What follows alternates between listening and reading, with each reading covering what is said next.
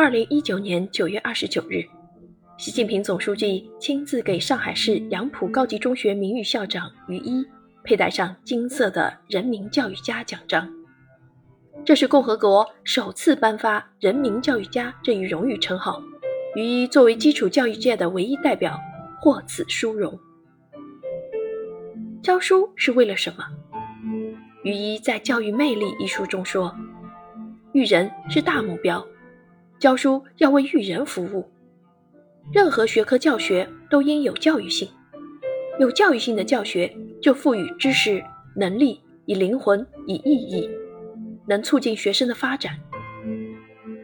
针对教育功利化倾向，于一说，古今中外研究教育的大家都认为，教育的本质是完善人的精神世界。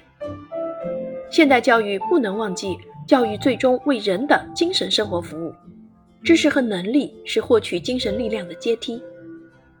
学生求学读书是为民做人之理，民报效国家之理。如果教出来的学生只知以个人为中心，以追名逐利、享乐为目的，缺少服务国家、服务人民的社会责任感，那是教育的失败，有辱历史赋予的使命。《教育魅力》这本书前4章涉及众多历史名人、文化大家和坚守教育一线的优秀教师，放眼古今中外，谈论教师教育魅力，结合了图表数据、报告文献等资料，分析了教育魅力现状。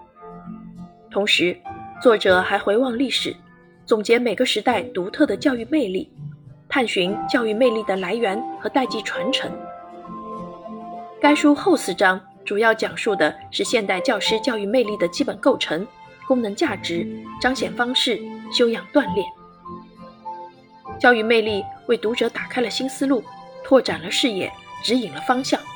也引发了人们对于教育魅力的思索。对于因材施教，于一有一个观点：知心才能教心。学生处在变化发展中，要不断研究学生成长中的3个世界：生活世界、知识世界和心灵世界。3个世界要和谐发展，不仅要把握学生年龄段的特点，更要把握时代、社会、家庭因素在他们身上的影响。教育要努力发现每个学生心中那根独特的琴弦，